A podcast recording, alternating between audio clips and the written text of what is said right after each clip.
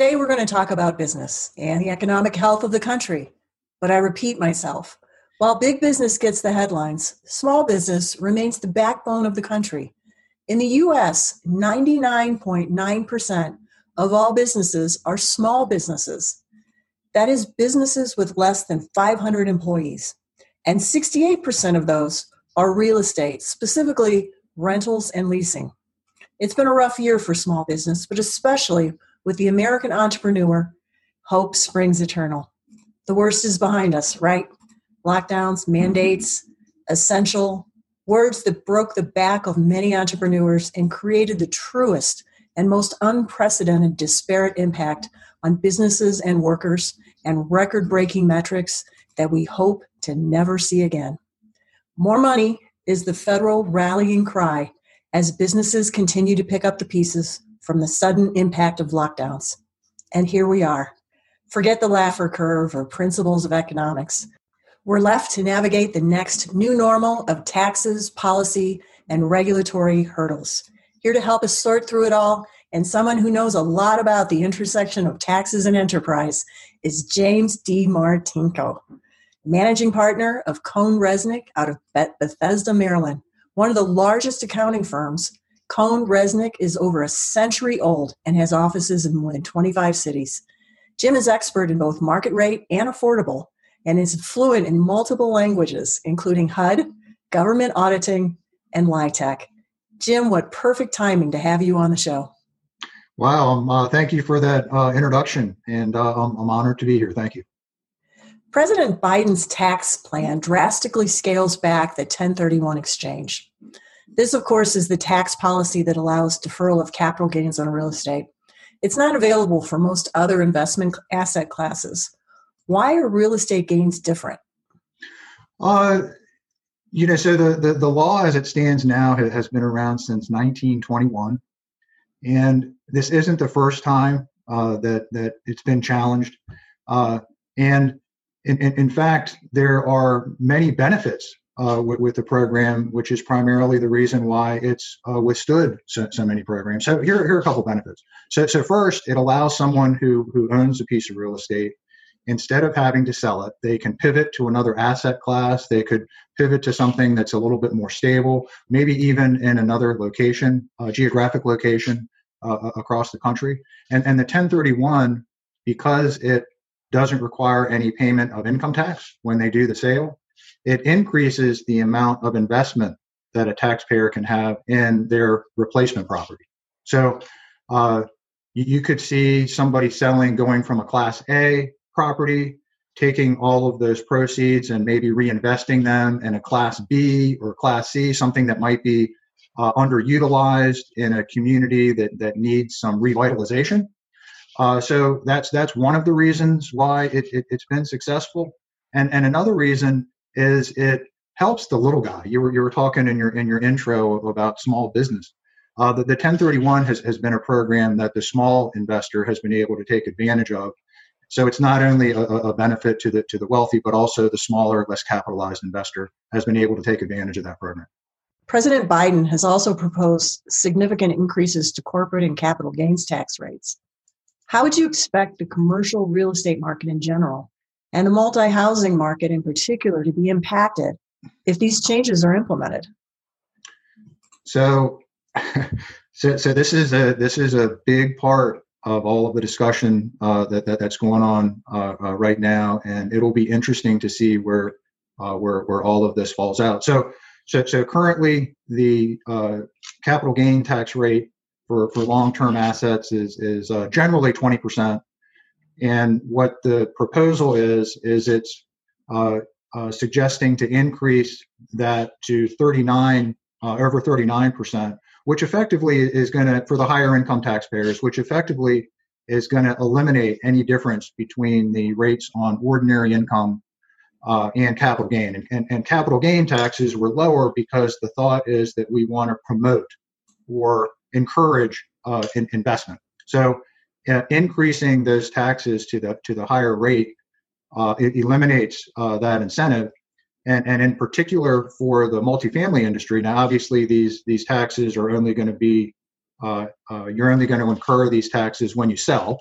right? So it doesn't it doesn't impact the uh, there, there's also proposals that are going to increase the uh, ordinary income rates, the highest rate, a, a couple of points. But you know, the, so the impact to to multifamily is with with higher rates, there's going to be less of an incentive to invest in construction. Uh, it could impact, or most likely impact, the deal flow that that we see. And unfortunately, a, a lot of this might flow down to the tenants of the properties in the form of increased rents. So there's many different pieces of the additional taxes uh, uh, imposed. Uh, something that, that's popular in our industry is carried interest, and carried interest uh, was a capital gain if you if you held the property for more than three years, uh, more than one year if it's a 1231 gain. But all of that goes away with this new legislation, and the the, the fear is that it's really going to impact uh, the the ability or the willingness of a, of a developer or an investor an, an, investor to take the risk without seeing some benefit in the form of lower income taxes. So I have to ask, you have a, a pretty good seat um, with regard to view of the industry. What do you think the chances are the, that this will happen? So that's an interesting question. Uh, uh, there are uh, 14 Democratic seats up for reelection in 2022. Uh, the government has the ability to use budget reconciliation to get uh, all of these bills passed. And again, there's there's there's two bills that are being promoted or proposed that uh, solve a lot of infrastructure problems and a lot of social issues that that people have been talking about. Um, but the uh, it, it will take a lot of compromise and we'll we'll learn a little bit more later on this week or, or maybe sometime soon. Uh, President Biden will issue his 2022 budget plan, and more details will, will come in a Treasury uh, a green book. So um, we at, at CohnReznick we see uh, some compromise being made on the capital gain uh, uh, taxes from a high of 39.6. We see that coming down to a 28% rate uh, there's a proposal to increase the corporate tax uh, currently at, at 21% up to 28. We, we, we see that coming back down somewhere in the uh, in the 25% range. Uh, we do see taxes on uh, uh, higher income individuals going up. so there's plenty of, of, of, planning that, that we want to take advantage of. as far as timing, um, we, we see something being rolled out in the last quarter of 2021, uh, with the date of enactment being no sooner than, than January 1st of, of 2022. Past history has shown us that when there's a proposal to increase capital gain rates, they allow a window of, of time to pass for uh, the taxpayer to plan, and more important for the government to allow a window for taxpayers to uh, sell the property and, and have the, the government collect uh, all of that all of that uh, additional uh, revenue. Uh, so it could be uh, you don't want to raise income tax in an unstable economy. So if the economy does not continue to stabilize and expand, the rate increases that, that I discussed may not go into effect in 2022. It might be pushed back even farther. but as with any legislation, sometimes there's hidden details that are surprises, sometimes unpleasant, that that that, that come out in, in the final uh, final plan. So it'll be it'll be interesting to see what's in his final plan. Absolutely, and certainly the best outcome is um, is a lift to the economy, not a abridgment. That's correct. LIHTC has has been a major source of funding for affordable housing since its creation in 1986. But it's complicated. Since credits are sold at discounts, it provides less of a subsidy than would a direct allocation of federal funds. Why not replace LIHTC with a direct federal subsidy for affordable? Um, so the the the LIHTC program may be complicated, but it is one of the most successful, one of the most long-lasting housing programs that the country uh, has had. Let, let me give you a, a, couple of statistics. Since 1986, you mentioned that's where when the when the program was was enacted. Uh, it's developed 3.2 million apartments for uh, families, veterans, people with disabilities. 7.4 million families to date uh, are now living in safe and affordable housing because of the LIHTC program. And the LIHTC program is one of the first and most successful public-private partnerships that this country has, has ever had, has ever seen. And you're seeing a lot more public-private partnerships going on in, with infrastructure uh, by way of example. So, so last year alone, there was uh, 18 point, uh, a little over 18 billion dollars of equity invested in low-income housing uh, that that's a substantial uh, uh, amount of, of, investment. And so, uh, a couple of things about the program: people say it's too expensive. Well, one of the reasons why it, it's so expensive is the properties are built to last. They they use new technologies to uh, to enable a property to be sustainable, uh, water and energy efficient. a lot of upfront time and, and cost goes into construction and design because these are built for a long-term solution. The, the holding period for these assets is at least 15 years, plus you have uh, extended use requirements uh, on, on the back end. Uh, so they, they are expensive, but uh, it's intentional that it's expensive because again, they're, they're built for uh, they're, they're, they're built for the long term. Uh, unlike market rate housing, there aren't any studio apartments in, in low income housing. So that, that's another reason that the unit sizes are, are bigger. There, there's typically community space, uh, learning centers, uh, community areas that are, that are built into these properties, which uh, increase the, uh, the cost of construction.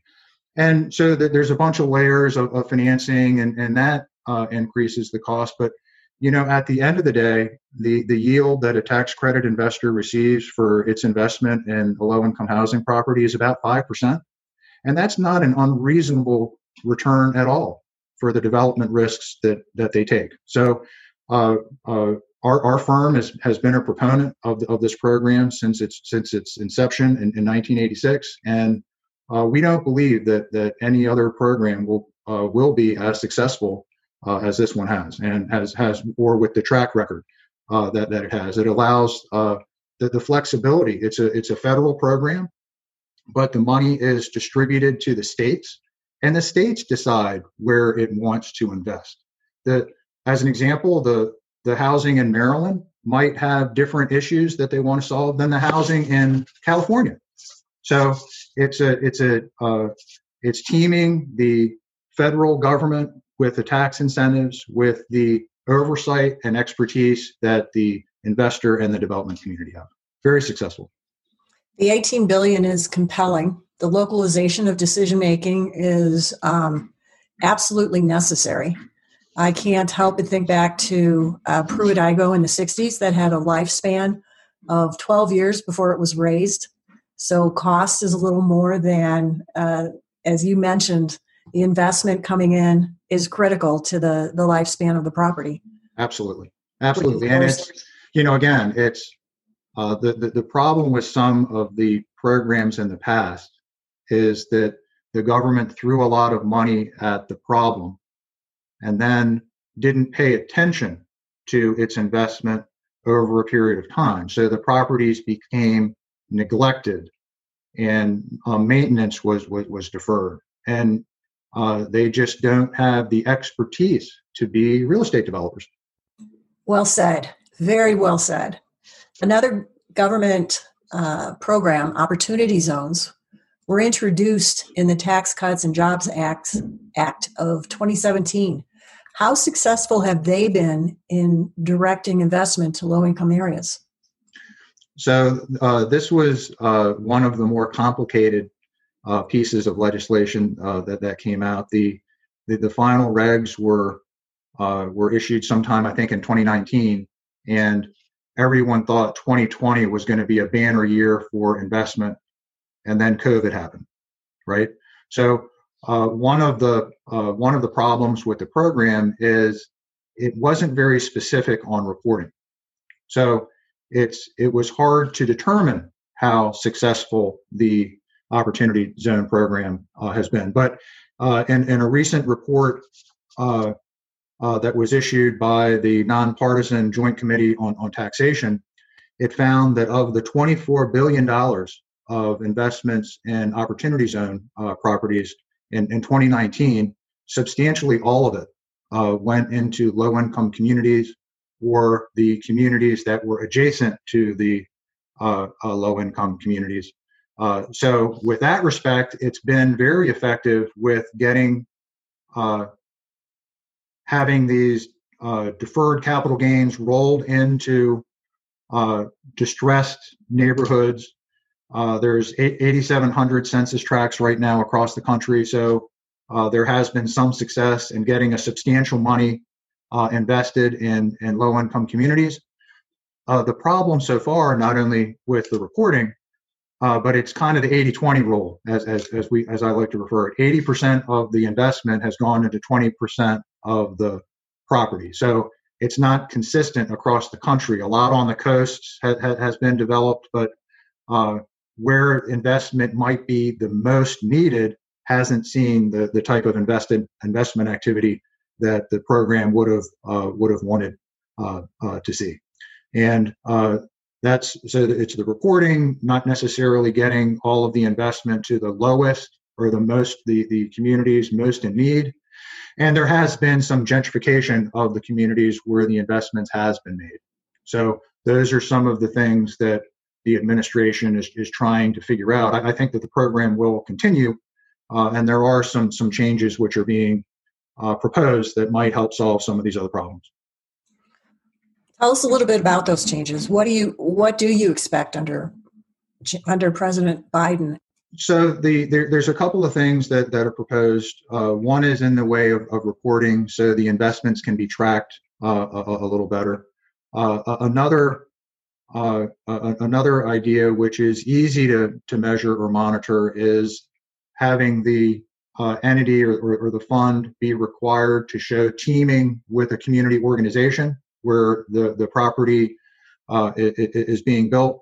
Uh, the, the, the, other one is uh, a, a, score to prove that the community where you're developing is improving. And that's, that's a little harder to measure. I, I understand the intent, uh, but that's, that's a little harder to, to measure than, than the other one. Uh, all of the investments that we've seen uh, thus far, I, I, mentioned 80 20. Of the, of the 80, uh, most of those have been in multifamily, uh, mixed use multifamily specifically with an affordable uh, component. so, depending upon where that, where that property is, is located, there are some teaming with local organizations and, and such that would continue that, that kind of of profile to take advantage of the benefits under the Oz program. Excellent. That would be very, very much needed. Yes, I agree.